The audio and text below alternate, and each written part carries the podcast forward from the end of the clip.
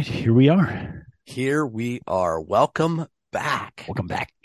Yeah, science Yeah. in between. Yeah, this is Oh, Scott, I'm Ollie.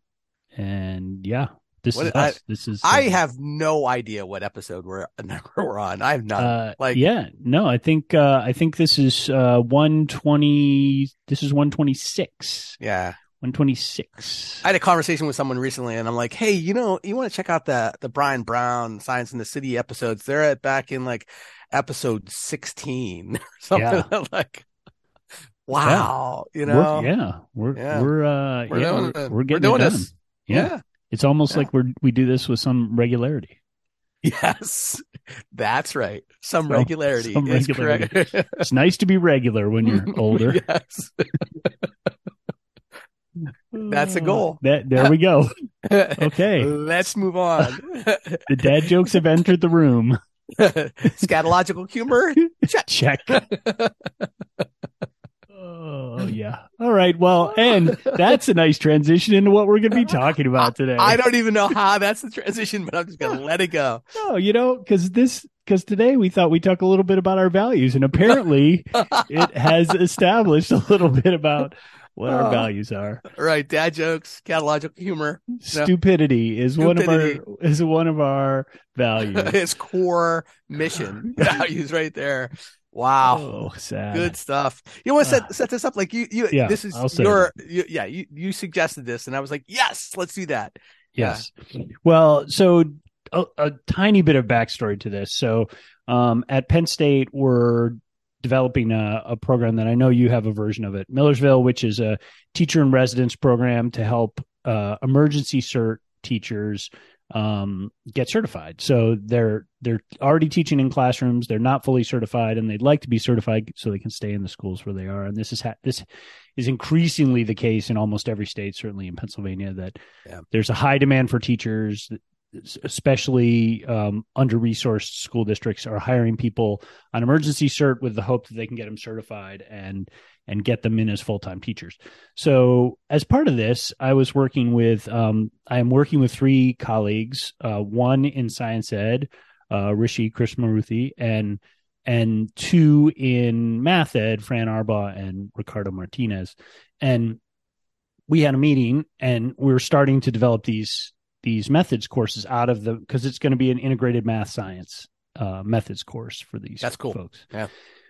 So we we had a sort of orienting day where we were trying to think about like what what is it that we really care about in terms of teacher education and it led to this Mhm. conversation about values so i thought it would be interesting for you and i to talk a little bit about our values as they manifest in in our work in teacher education what do we care deeply about what do we think is important um, and then how does that we probably can't get to the second half. Maybe we will but how does that drive our decision making in the way that we think about our own courses our own professional learning opportunities that we provide for others and maybe even uh, what we do for ourselves? How do we orient our lives to those values? So so that was just sort of the the idea was can we can we talk about some with the assumption that you and I have a fair number of shared values um so we're probably going to be ping-ponging similarly Sure. and being able to respond to each other so um, and that's what I said like before. I, I said, I, yeah, I have notes and you have notes, but we're Yeah. probably going to go off notes as soon as we start. I'll be like,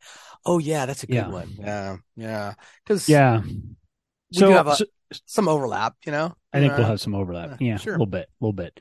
Maybe. Um, but I'll but I'll start since it was my my Sure. suggestion. Um, and the one that I've been thinking about and was thinking about this morning in particular before today's episode was practice. And we talk about that in so many ways. Um, but the way that it's really been resonating with me right now isn't the way actually that we typically talk about it. So it's not in the way of like what is science as a practice, what is teaching as a practice. It's the more sort of conventional notion of practice, which is because I've been thinking about why is it we've talked about this too, but people who are in service teachers who are who have an established practice, they they have a way of teaching. Why is it such a struggle to to transition to a new form um, of teaching, a new kind of practice? And so I've been thinking about that, and and what it what it has struck in me is this idea of practice in the more traditional sense of doing something to get better at it. Right. Right.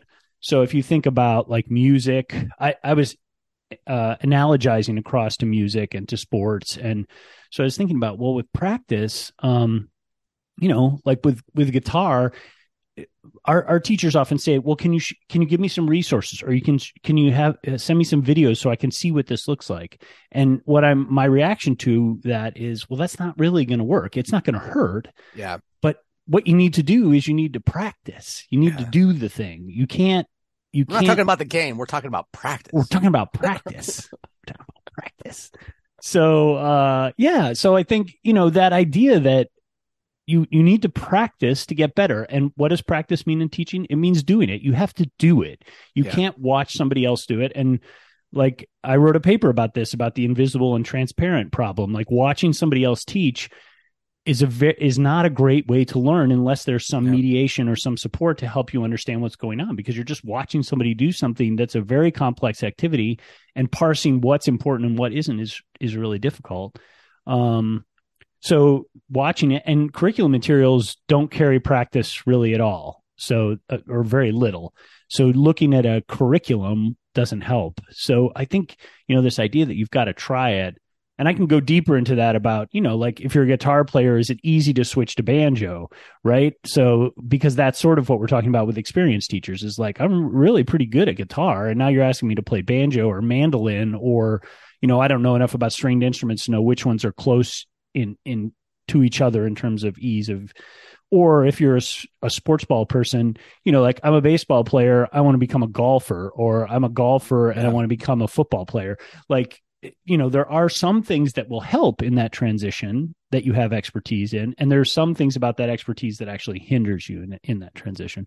So I thought that idea of practice was really important. I think that's a good one, and I think that um to kind of build on that a little bit was, you know, I uh I started taking uh trumpet lessons. yes, you did. Yeah, so I I I think I mentioned this probably like you know sometime last year that I joined the community band, and at the start of the year I was like uh you know I'm gonna really try to dig into and get better because I you know I hadn't played for like thirty some years and I picked it back up and I you know reached out to a uh, a uh, a a trumpet professor at at Millersville at our college who had retired and I'm like hey can he lives like close to campus. I'm just like taking my trumpet and like middle of the day. Yesterday I went, you know, had an hour long lesson with him, then went back to campus for more meetings. Mhm. And I can watch him play, right? Yeah. I can watch him play, but it's not helping me become but what's great is he he plays and he says specifically, here's what I'm doing with my lips. I want you to watch this. I want you to watch this. Gives me specifics to watch. And then he has me do it. Yeah. Right. And so it gives you hopefully gives you feedback on it, right? and he gives Which me is- feedbacks and he gives hmm. me like specific things that I need to work on for the next time. He's like, Yeah. when you do this, I want you to stand in front of a mirror and do this. I want you to take off the mouthpiece and do this. I want you to, you know, put your finger next to your lips because if it's moving, then I don't, that shouldn't be happening. So he's giving it like really breaking it down in, in ways that are, you know, that I can focus on. It's, it's scaffolding, right? It's, that's all, all it is. It's scaffolding totally and- is. And and it's so cool to see it and to be in that learner you know to be in the learner perspective and also be like a teacher educator and like be like steeped in all this stuff. But then to see it being applied to me as an adult is like i'm Yeah. just like you know like a pig and slop. I'm like yes! You know but i'm like struggling. Like it's yeah. But i mean he's so supportive I mean, I'm not struggling, but I'm like Yeah. not getting the payoff yet. But I know I will. You know, I know I will. I just because it's it's practice, practice. Practice. All right. So, Well, so I'm yeah. I'm I, all right. I'm gonna go a completely different direction, and this one's Okay. gonna like. Uh, th- I think this is uh, maybe gonna surprise you because this is the first one I thought of when you sent you texted me. Hey, let's talk about values. Okay. Stewardship. Oh, all right. Yeah, I think for me, one of the things that I I love that concept of being a steward. I love it. Hmm. Like, and I think that what what I want to try to do in my classroom is be a, a steward of the profession, but also being someone who's like working within to help the thing grow and change and evolve. Like I have this gigantic tree in our yard, right? Mhm. It's older than me. Like it's Mhm. it, and it's after I'm gone, it's still going to be there, right? Because I've been a good steward, right? Of it. Yep. So Yep. while I've been in this, you know, we've been in this house for 25 years, this tree, we, you know, we got rid of all the trees around it so it could take over the yard, right? yeah. and so I have to be an active participant in making sure that the thing can grow and evolve and do all that. Hmm. However, I want to make sure that the thing lives on beyond. And I think that's how I view my my classroom, how I view learning, Mhm. how I view, you know, science instruction, all of it, right? Is that what I'm trying to do is create an environment that can last beyond my Mhm. work with them right but also like to push the boundaries to help people evolve and help people grow and and that's a hard thing to like really walk that line between being somebody who like really wants to like cause some like mammoth evolution in people but also be respectful of the of the fact that there's a there's this culture this this ongoing sustained culture that we're trying to yeah I mean, Mhm. am I capturing all that? Because like that's yeah the, no i think that's lovely and and um yeah i don't think and and it can scale all the way out to like part of why we do science is stewardship of our environment and and Yeah. the earth and and all of the you know the, those pieces too but yeah i think that's really nice and it it and, and and our universities, like our university, like they're like hundreds of years old, right? I mean, like, and what we're coming in is we're we're just like a little drop in that, right? Mhm. But we have to make sure that we're stewards in our time there. We have to make sure that we're good stewards because, like, after we're like, and you know, you and I, we can see the finish lines in of our careers. It's like you know, five, ten years down the road. Somebody else, we just want to make sure that we pass that baton on to somebody else who's as a good a steward. But we have to make sure that while our work here Mhm. is is is we take that in consideration, right? Yeah. No, I like that. That's nice. Yeah. Um, so I think building on that, um, a value that I would say we certainly talk about a lot is relationships, Mm. right? That that all of this, when we think about teaching, and is fundamentally about relationships, and I think that's related, no pun intended, to um, to the stewardship component, right? Because because what you're stewarding, whether that's your classroom or a university um, or whatever, I mean, fundamentally, these institutions are about relationships and these Mhm. communities are about relationships. And so to be a good steward, one of the things you have to do is you have to build relationships with the people in that. And it, I think it also gets at at some of the pieces that we think about, you know, when we think about professional learning, like two examples, uh, one sort of I guess positive and one a little not negative but um, disappointing r- with regard to this is, you know, like I was just at another local school district yesterday, and it's a place where I'm trying to cultivate relationships um, because I don't know the teachers there yet, and I'm trying to build relationships with them. So I'm spending time going out there. And yesterday it meant, you know, it's about a 20 minute, 25 minute drive from from where I live, and so I drove out there for half an hour, 40 minutes to meet with the teacher and drive back. Like that is is time that I'm investing in that relationship because that's how they get better, right? They they get better in by you investing time in them and Yeah. showing that you care and and and then, you know, the flip side of that, one of the I think frustrations that we've all felt doing this professional development work with the state is how little time we have with people and how little we've been able to develop relationships with folks, right? Like Yeah. not being face to face, having relatively limited times with people means that you know there are some of those folks not surprisingly the ones that i feel most connected to are the ones that i met face to face in september um but you know this this idea of like the foundation of all of this is about relationships and and cultivating those and and caring about them And I, uh, so you you kind of like dip into one of mine is yeah because of relationships. I because you know there's there's grain size with relationships. This relationships one on one, which I think is where we can have a lot of impact by making have building relationships with an individual. But I Mm. also think about like community. That's like Mhm. one of my Yep. you know was on my list, and you Yep, kind of dipped too. into that because what what we're really trying to foster and cultivate is a classroom community, a safe community Mm-hmm. And by safe, I don't mean like that, you know, hey, we're, we're not going to get challenged. That's not what I mean. I mean, I mean that someone can come and, and, and feel that they're valued and their learning is valued and mm-hmm. that, that they can, you know, work through their understanding, work through their stuff, whatever, you know, the, mm-hmm. you know, and I think that stuff is going to change depending on the nature of the class but in a way that they know they're going to have support from us as instructors, from their classmates, and they're going to be able to work through that stuff. And yeah. and community, I think that's the like the next grain size up in terms of relationships is that you know we're not just talking one on one, we're talking about building this you know a learning community, a classroom community in which people can learn from one another. And I think that that for me is what's critical is like I think if we're if I think about my trajectory as a teacher over the you know last 30 years is that I'm I feel like I'm more comfortable just being on the sidelines and mm-hmm. letting mm-hmm.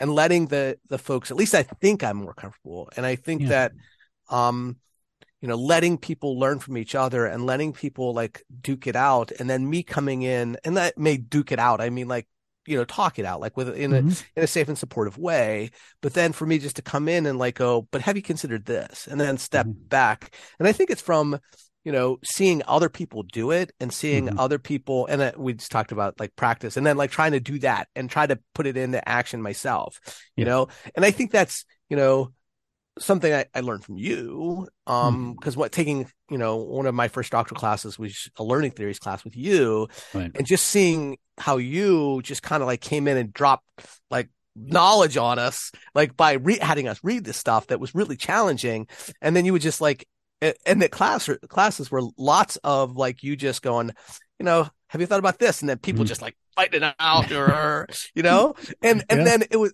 but it's like cool. And I was like, yeah, I got to, I got to work on that because that's something I want to, mm. and I, I don't think that any time in that class, like anybody felt like, you know, at, you know, on defense. Yeah.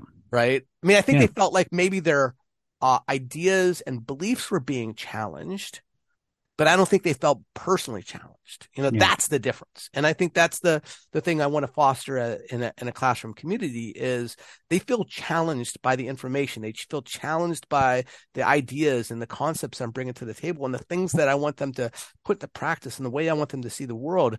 But I'm not challenged who they ha- maybe not who they are or like yeah. challenge, like putting them on defense in terms of like, Hey, I'm devaluing you. Yeah. You know? No, I think that's when you said that what what I was thinking about when you said that is there's a difference between challenging ideas and challenging identity and yes. and you you captured that too i think which is yeah i mean you you want people to feel like their ideas are constantly under scrutiny and being pushed and that we don't accept accept ideas on face value because that's not how you get good ideas you get good ideas by them being pushed and being pressed and being probed and being argued with against other ideas compared with but that's not how you get a healthy community by comparing no. individuals that way. Like that leads to badness right? And that and we have systems that are set up to do that. I mean grading being the most obvious one but there's tons of them in our system where it's about comparing you and your identity basically to somebody else and then using that as a way to decide how good you are um, as opposed to the idea piece. So yeah i think that's that's a really good one. So that that brings me to I'm now debating between two but I'm going to pick one that's a low hanging fruit for me, which is curiosity, right? So mm, we, you know, yeah. this idea of curiosity versus judgment.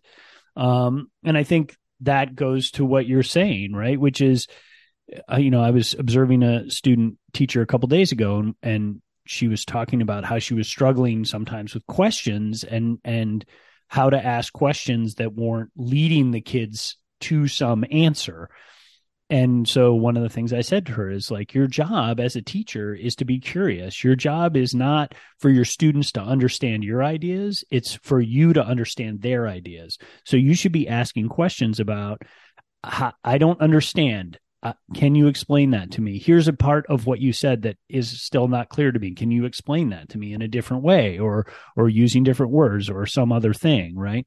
Um, so this idea that like your job as a teacher is first to understand right? That's an old uh, who's well i'll think of who who yeah. said that. Seek first to understand. you said, you, you said that. Yeah i said that right. Yeah. no it was some old dude from the 50s who was talking about like making friends with people making friends and influencing people. Carnegie oh, is that dale carnegie? Is that, is dale that... carnegie. Anyway whoever it um, was but but i think in teaching it's not something that we naturally do right like teachers tend to think i need to explain things clearly so the kids understand. It's like, no, yeah. you don't. That's not your goal. Your goal is for your kids to explain their thinking well so that they understand it, right? That's the goal. If I can explain my ideas well, then I can understand them. And so you're getting your kids to explain their ideas so they understand them, not not you explain your ideas so that they understand them. So curiosity, focus on curiosity, not judgment. I think just to kind of shift gears a little bit, and I think this probably is going to be in your core values too. And I don't know how to like w- word it, but I think that a m- mindful respect of research and evidence mm. about our jobs, about our craft, mm-hmm. right? Yep. So, because I mean, there is a body of research yep. that you know influences teaching that should influence teaching. Let's say that right? And like I think if we were practicing doctors, right? Like like medical doctors, and we're like, yeah, you know, we're gonna do this thing because we're gonna try know, leeches, right? Because it pra- it offers you know some immediate relief, right? Yeah. Uh, and we're like, let's do that. Yeah. And then someone comes along and says, you know, uh, there's lots of research that shows that leeches leeches doesn't work. It doesn't yeah. work at all but hold on, I, I, I, see it working, you know, yeah. and it's like, well, I mean, it provides some temporary relief, but like ongoing, uh, you know, not so much. And, right. but I mean, I think not, I'm, I, I'm not like trying to like, that's not a put down. I think that, no. uh, but I think that what the, my t- intent is that we need to be respectful of the fact and not just respectful, but aware and put it mm-hmm. into practice.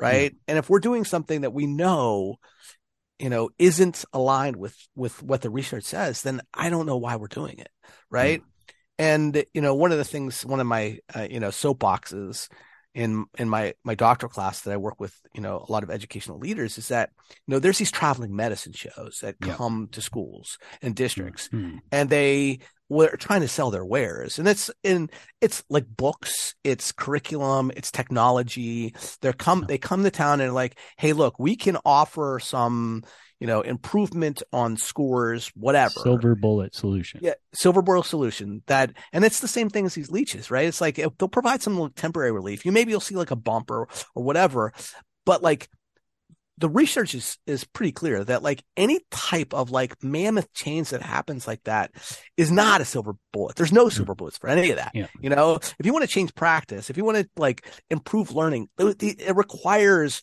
lots and lots of effort and it requires lots of intentional, you know, professional development. It, it requires lots of stuff. And there's an mm-hmm. evidence base that shows what that stuff is.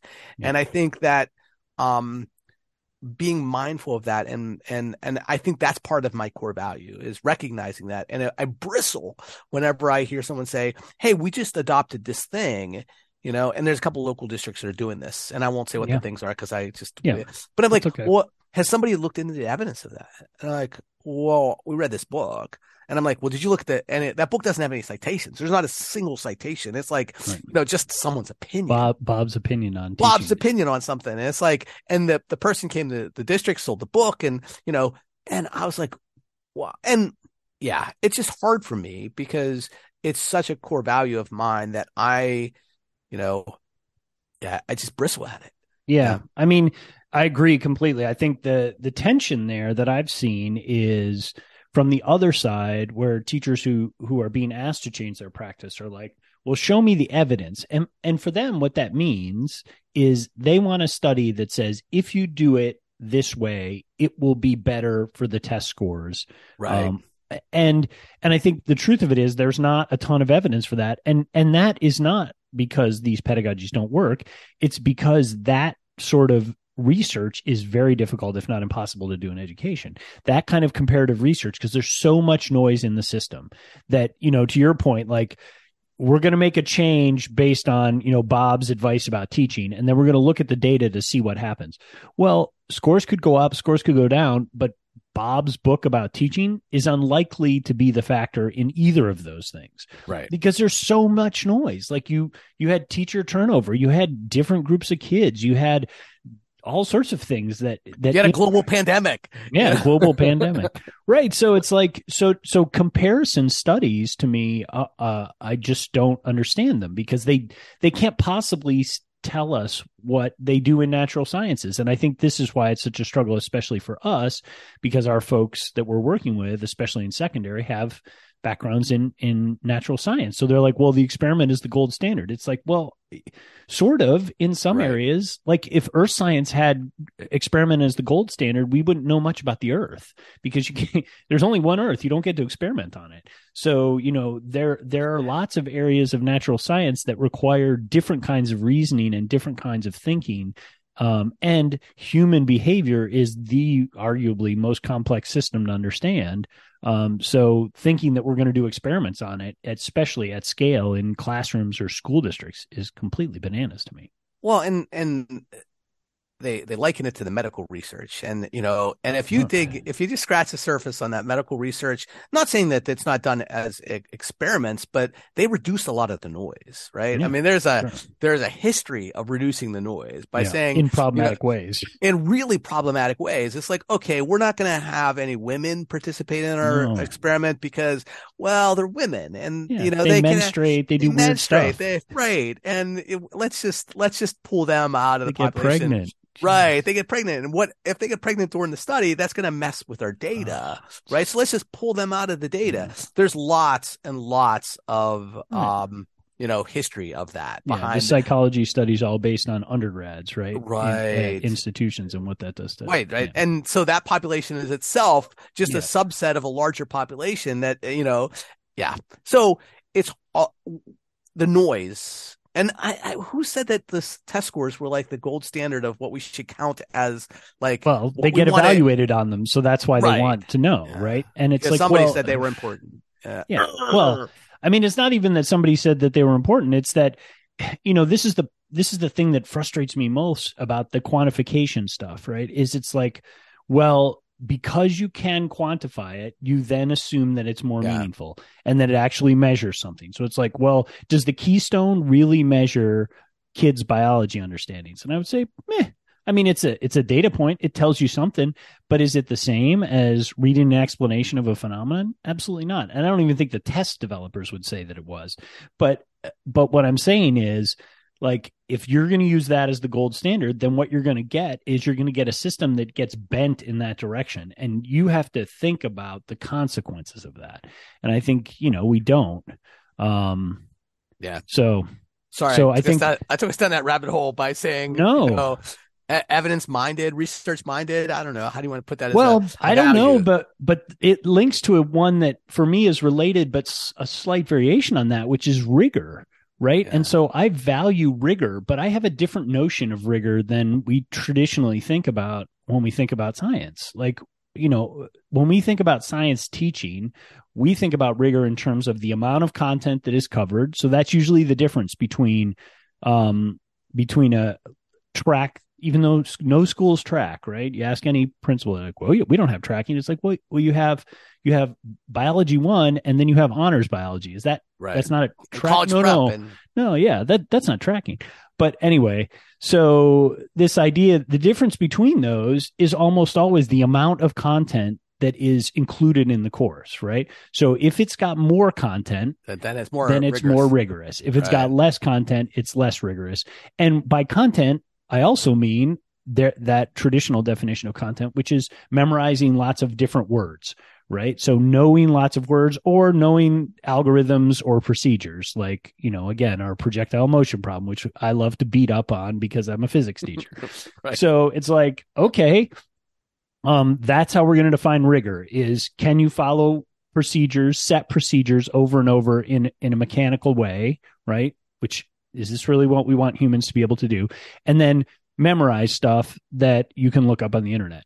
So so we're gonna we're gonna build humans to basically be bad computers, as opposed to building humans that can do something that's actually useful and different. You know, this goes back to our Chat GPT and all that stuff. All right. those conversations about what are computers good at and what are people good at, and how do we take advantage of that, and not try and just turn people into computers in the worst possible sense.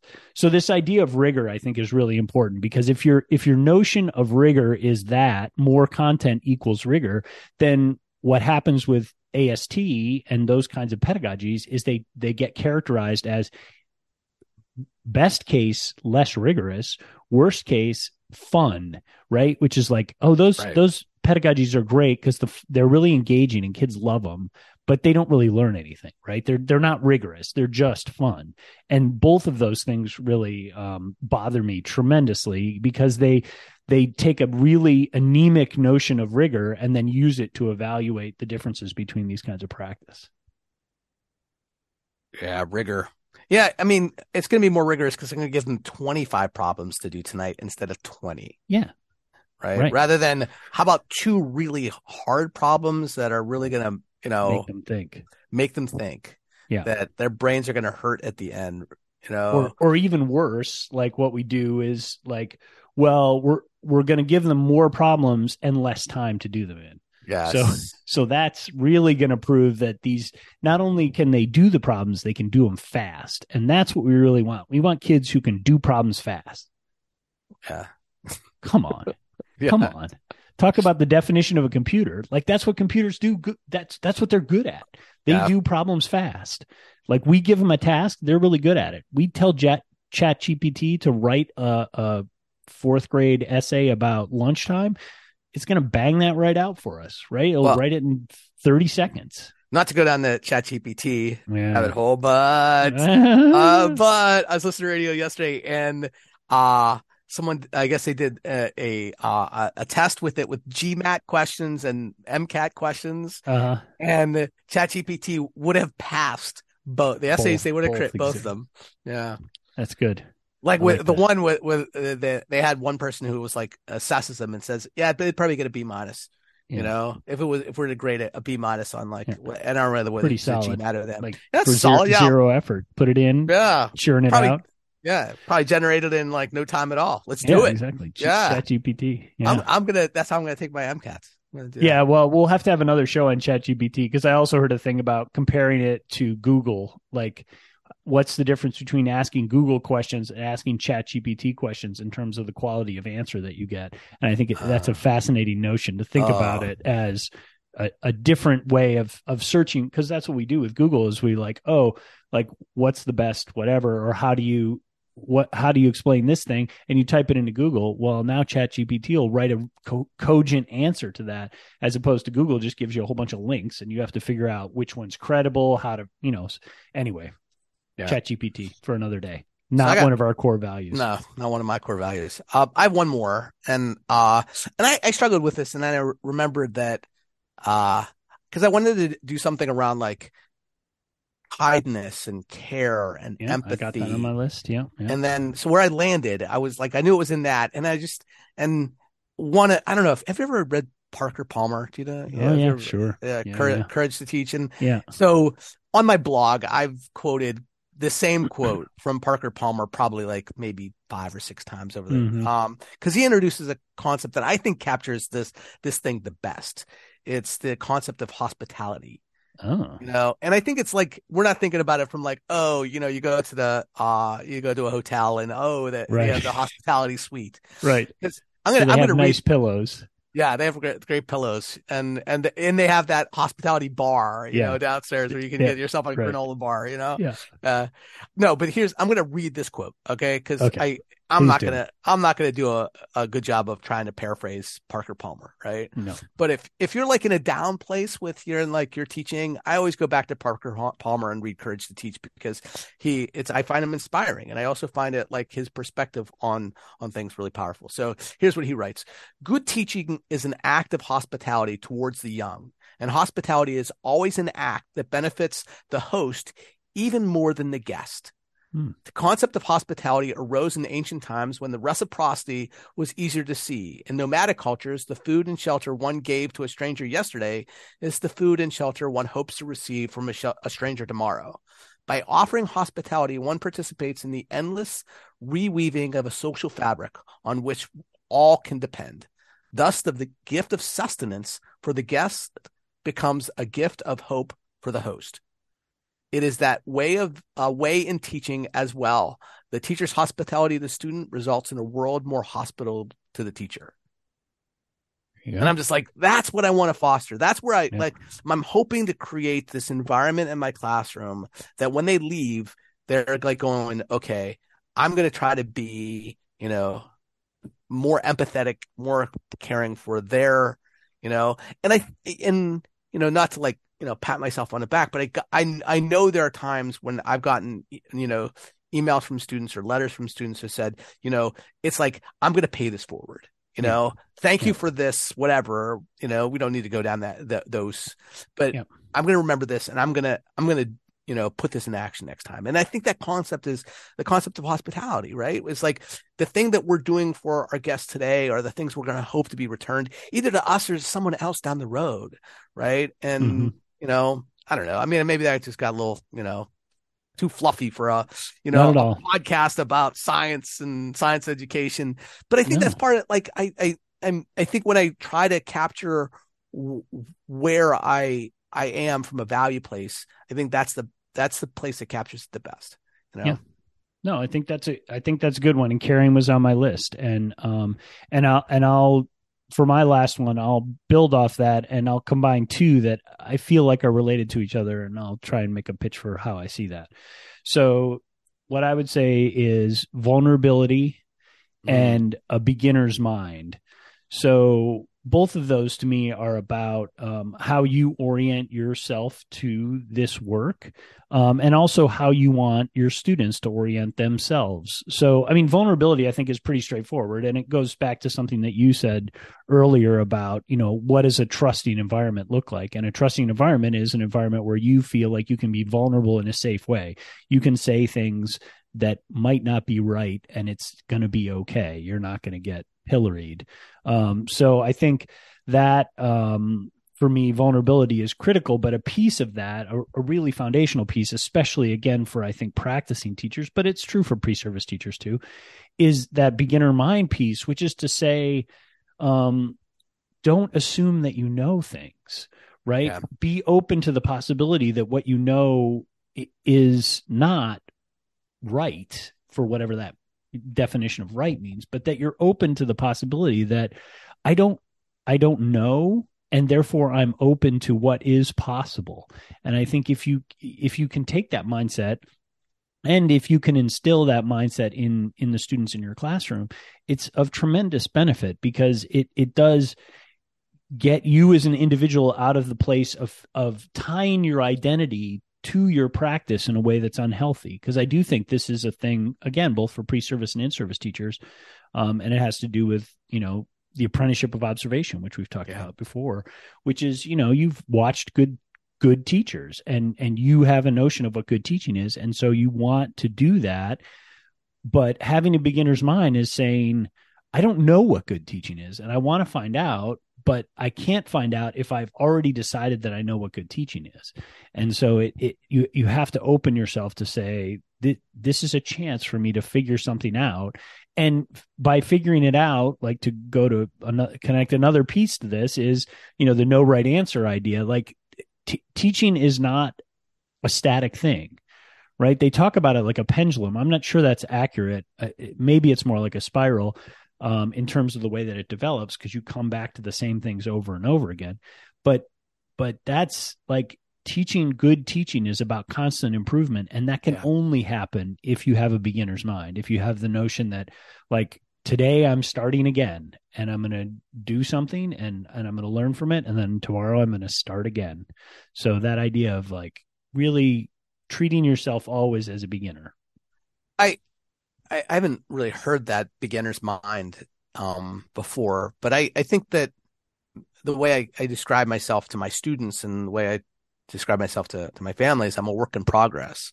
Yeah. You know, Right. And and while it's not exactly the same, but I think it's kind of like rooted in the same soil, right? In that, Yeah. you know, it's that we're constantly working to improve and trying to, and I think, you know, if I were to go back and talk to like the second or third year teacher that I was, I Mhm. would go like, dude, you don't know anything. You know, you Right, think you right. know, you think you know it all, Right. but you know, you know, at the time I thought I was like, you know, hot stuff. And, you know, now I'm like going, dude, Yeah. what an idiot. You know, like, yeah. cause, cause the, the more I've learned, the more I've learned that I have to learn, you know? Mhm. Yeah. Yeah. Yeah, well, and the beginner's mind comes from meditation and and the idea that like every time you sit down to meditate, you're starting over again and and you ha- you have to treat yourself like a beginner and that that includes giving yourself the grace to say Sure. I'm just a beginner at this. Um and and for somebody who's been teaching 10, 15, 20 years, it's very difficult to do that. To take a step back and say I'm a beginner at this Yeah. because you don't want to feel that way. It's it's discomforting. Um, it's unsettling, and I think that's learning to. You know, I have a. I I probably could pull it up, but I won't. But but Richard Feynman, who's currently over my shoulder in my office, Yeah. Has a has a wonderful quote about um like one of the things that separates good scientists um from from not good scientists is uh is comfort with not knowing things Yeah. right to being unsure and and that is an, a really important skill or disposition or value to have right? To say yeah i mean i can i can feel unsure and i can still move forward and try things. I don't have to say oh i'm unsure now i can't do anything. I must stay the way i am because i'm unsure about what what the new possibility is. And um, i think that's that's not a, a great place to be especially in terms of growth. Yeah. Well, I feel like that would be a like a perfect point for us to insert some joy. some joy why don't you go and be joyful first Well, it is it is Oscar season. You know, so Ooh, just recently the uh Oscars were nominations were announced. And so this is usually where I go, oh, this is my time to, you know, check out some movies I I have, you know, I've wanted to see and you know, this gives me sort of like a the catalyst to see them, right? Um so I we've been on sort of a, a movie, you know, frenzy the last like handful of weeks. And I, I'll I'll just point out uh uh one that I think is really really dark, really dark. Um it's a difficult watch, but there's some brilliant acting in it. It's the Banshees oh of yeah Inisherin, as I'm pronouncing that right. Inisherin, i think Yeah, yeah, It's it's it's Irish and uh it's set in 1923 Mhm. and it involves um it's on an island off the coast of Ireland and uh it, it it's a about two friends um who the one just doesn't want to be friends with the other one anymore. You know, just like I'm done, you know? Yeah. And uh it goes into some dark places, but the acting is amazing. It is some really really good. It's a dark story. Um it's a beautiful movie because like Mhm. the the I mean Ireland's just beautiful. Yeah. Even though it's like dark and gray most of the time. Rainy. rainy. Yeah. You know? And it's just like i want to hang out in that pub. You Yeah. know they have it's uh, there's some scenes that are set in the pub.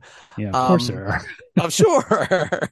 It is ireland Um, right? but but the acting and and the one that like and i was happy to see because i'd seen the movie before they the nominations came out and there's um one kid in the movie i think his last name's uh, Keoghan Barry Keoghan Hmm. um, who is like brilliant in this movie, just brilliant. And um, you, I, you might have seen him in some other things. I think he was in one of the Marvel movies. It's kind of like a, you know, um, I, I- think it was the Eternals. He was in that. Hmm, I mean, yeah. Yeah. So, but he's brilliant. Like he is like the best actor in this movie. Mm. And, and I was just like, he is rocking this. And he plays a very complicated, complex character that, um, that you feel bad for. Um, but I won't say much more than that, but it's dark. It is Yeah. dark yeah. and depressing. You're like Yeah. to get hit in the jaw after. Yeah, Yeah. that's good. You you you tend to like stuff like that. I got to say, both in terms of books and in terms of movies. Not that you don't like other stuff too, but no, no, no, no, no, no. I do. You're right. I like. I, I, I, I like that at the end of you know a book or a movie or something to I want to feel something. I want it to be like something like I I just watched Pinocchio, the the mm. the new stop action Guillermo, Guillermo del Toro one. Yeah. yeah. it was it was nominated and I yeah. just was it was beautiful, but I was bored. I didn't feel a thing. Not mm. a thing you know? So it's like two hours of my life that i just was like okay. I watched it and i was like okay i'm gonna get is there gonna be a payoff? Because you usually get the payoff with his movies right? There's yeah, usually the like there's so many of his movies that it's like you just at the end you just feel like yeah. Not this one. No. Not that one for you. That's nope. not a joy. But let's yeah so we're let's focus on the joy the, the banshees joy, yeah. of inisherin yeah. Yeah. That that i just keep that calling one. it the banshees the banshees yeah, movie. That's good. Because i can't pronounce the other part well, I may be pronouncing core value. Too. Core value. Core Ollie value can't is Ollie. can't pronounce Bad at accents, no good at pronouncing things. Maybe hey, I'm really related. good at one accent. yeah, that's right. You got your one accent. All right. So my um my joy is I have been watching The English with um with my family or most of my family. Um and it's on Amazon Prime. It's um Emily Blunt and Chase Spencer. I don't know if I'm pronouncing his first name right, but um, he's a, a Native American uh, actor. He was in the Twilight movies, which I don't I don't remember if I even mm. saw any of those movies, but that's where he cut his teeth. But he's the two of them are just exceptional in this movie, and the, all the acting is great. The um, cinematography is beautiful. It's set in America in the late 1800s. Um, 1890 um, and and um, the chase is um, is like i said a native american but he fought for the for the us in the civil war. Uh, he was a scout and he fought for the union side. Um, and he is headed out west to sort of claim some territory so that he can be a farmer basically um, and Emily Blunt is an English woman, and she is coming over because her husband is in America. And I, I don't want to spoil anything, but that's sort of the general plot of it. And the two of them um, sort of be, team up. Um, and, and it's, a series. It's a series, yeah. It's a six okay. episode series, um, and and I've just found it exceptional. Like there's nothing, uh, nothing bad about it. The acting is beautiful by all of the people involved. The scenery is amazing. Um, there's some really horrible, reprehensible people, um, and but they're super well acted and the whole um, the whole movie is or the whole series is just really fascinating and it's it's about it tells us something about early america and the relationship between the english people who were coming to this country and the and the native people who were here. Um but it's and the and the complexity of all that. And but the two of them are just like breathtakingly good at this. Um, yeah emily so, blunt is yeah she's yeah. she's solid. I yeah, don't know the other actor but i i mean he does a great job but even the even the supporting cast is is really pretty great. Um there isn't really a a bad seed amongst them. Um and but yeah i i uh i can't recommend it enough. It's it's one of the better things i've seen in quite a while. And it's um i mean it's violent. It's it's you know not sad like the banshees is sad sure. but it's got a lot of dark stuff in it um and a lot of killing eh, uh, of all sorts of people um, in different ways. But but it is um, yeah, it is really well done. So that's awesome. Highly so, recommend. Two good recommendations for depressing, Depre- depressing and, or slash deadly uh, movie movie sure. slash series. Yeah, yeah, yeah. So there you go. we found joy there. Somehow. that's that's where our joy lies. So yeah. that's a that's a nice bookend. The front end we get scatological, the back end we get depressing, dark, and violent. So, whew, yeah, yeah, mm. that's a that's a sandwich for you. Um, well, there you go. The, hopefully, the middle part with all our values, you found you some know, joy there. Maybe yeah, resonated yeah. a little. Sure. Well, hey, we'll catch you next time. In between. See you then. Bye now.